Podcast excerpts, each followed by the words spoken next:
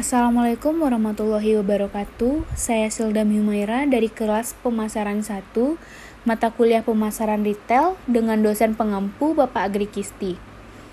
Baiklah, saya akan memberitahu hal apa saja yang perlu dilakukan oleh para penjual atau perusahaan retail dalam menghadapi kondisi pandemi corona seperti pada saat ini. Sejak Organisasi Kesehatan Dunia atau lebih dikenal dengan WHO mengumumkan status wabah virus corona atau COVID-19 menjadi pandemi, pemerintah Indonesia menghimbau agar masyarakat berkegiatan di rumah saja sebagai upaya mitigasi. Tentu saja keputusan ini berdampak besar untuk para pengusaha, khususnya peritel.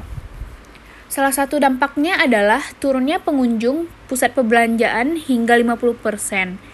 Kini, konsumsi masyarakat juga hanya terpusat pada kebutuhan bahan pokok dan alat kebersihan. Sektor lainnya seperti pakaian, perangkat elektronik, dan kosmetik menjadi sepi pelanggan. Menurunnya penjualan di sektor tersebut terjadi seiring dengan menurunnya pendapatan sebagian kelompok konsumen karena himbauan work from home ini. Selain itu, ketidakpastian yang menyelimuti pandemi virus corona menyebabkan masyarakat lebih ketat dalam menggunakan uangnya.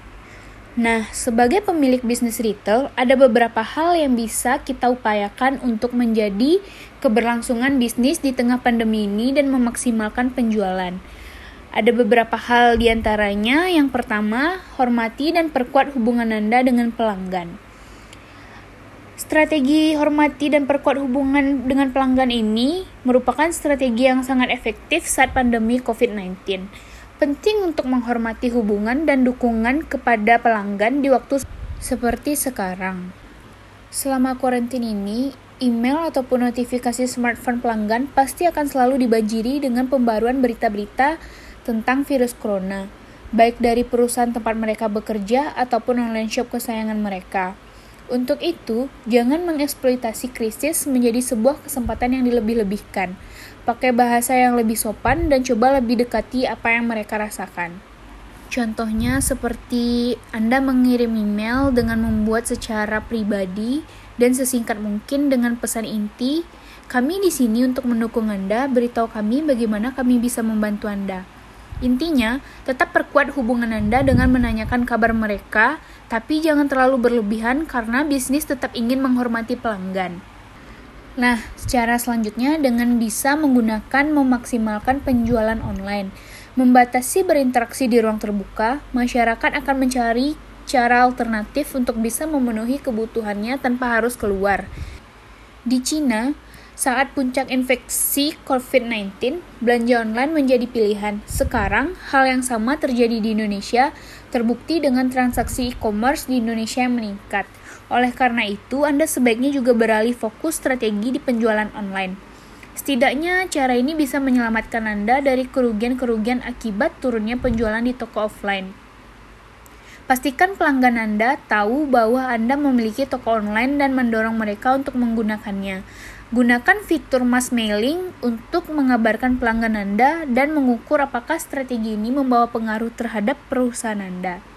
Jangan lupa juga untuk menyiapkan strategi lain mengelola lonjakan penjualan online.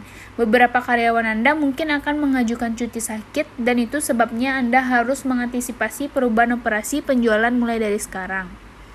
Ada beberapa cara selanjutnya yaitu memperlakukan program promosi.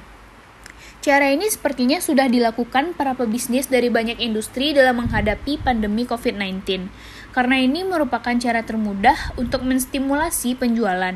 Tetapi, khususnya para retailer kini tidak main-main dalam memperlakukan diskon pembelanjaan online. Ada banyak jenis promosi yang bisa Anda tawarkan seperti potongan harga, bebas ongkir kirim, perpanjangan durasi pengembalian barang, dan masih banyak lagi. Jika Anda telah menggunakan teknologi seperti sistem CRM Leads atau membership, Anda bisa membuat program promosi yang lebih menarik dan disesuaikan dengan preferensi atau riwayat belanja pelanggan. Karena pandemi ini belum pasti kapan berakhirnya, Anda mungkin harus menggunakan strategi program promosi ini lebih lama dan lebih gila. Jadi, pastikan Anda bisa mengontrol margin penjualan setiap produk secara efektif. Cara selanjutnya bisa dengan menggunakan cara dan strategi penjualan yang kreatif. Selain promosi yang Anda gunakan tepat, buatlah cara dan strategi penjualan yang kreatif. Dengan membuat pelanggan tetap melihat cara Anda mempresentasikan produk Anda, entah melalui video yang sedih, lucu, atau unik, melalui meme yang lucu, melalui email yang menarik, dan berbagai cara lainnya yang disesuaikan kembali dengan target pasar produk bisnis Anda. Berbeda target, berbeda pula cara mendekatinya. Misalnya, Anda dapat membuat video unik dengan cerita yang lucu, anda tidak perlu terlalu memasarkan produk secara eksplisit. Buat saja cerita yang unik, lucu, dan menarik agar pelanggan selalu ingin menonton video penjualan. Cara selanjutnya dengan fokus pada penjualan produk yang paling laku. Perlu digarisbawahi bahwa poin ini tidak berlaku untuk retailer barang yang paling dibutuhkan saat pandemi seperti masker, hand sanitizer, dan kebutuhan rumah tangga lainnya. Penjualan barang tersebut harus dibatasi dan dijaga kestabilan harganya untuk mencegah penimbunan. Strategi ini berlaku untuk para retailer yang memproduksi barang dagangannya sendiri. Dengan terganggunya alur rantai pasokan baik dari dalam maupun luar negeri, Anda harus berhati-hati dengan proses produksi. Agar tetap efektif, Anda bisa menggenjot produksi dan penjualan di barang-barang yang paling laku untuk menghemat biaya secara keseluruhan. Dengan demikian, kelangkaan atau kenaikan harga material bisa tertutupi dengan penjualan yang maksimal. Cara selanjutnya dengan jangan panik dan jangan berhenti menjual. Hindari kepanikan atas pandemi virus corona ini dan berhentilah berasumsi bahwa bisnis Anda akan segera bang bangkrut karena adanya penurunan penjualan. Kehidupan mungkin saja tidak sepenuhnya normal kembali, jadi kita harus cari cara agar kita dapat beradaptasi dengan tetap berbisnis. Tambahan cara selanjutnya bisa dengan bernegosiasi dengan para supplier dan vendor agar mendapatkan beberapa keringanan pembayaran atau perubahan kebijakan lainnya dengan supplier Anda. Cara lainnya juga dengan mempersiapkan pemulihan. Sebaiknya Anda harus menghindari kekacauan dengan menyusun strategi bisnis yang adaptif.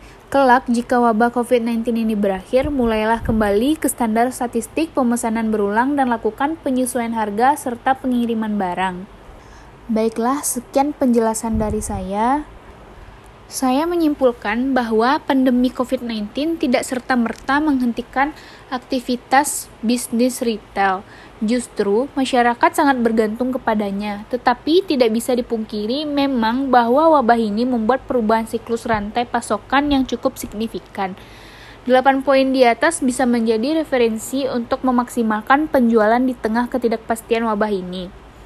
Saran saya, pantau dan catat selalu operasi bisnis yang akan dilakukan melalui sistem supaya analisis yang dihasilkan bisa menjadi pedoman jikalau ada kasus serupa di masa yang akan datang. Satu hal lagi, jangan lupa pastikan keselamatan dan kesehatan kerja karyawan Anda.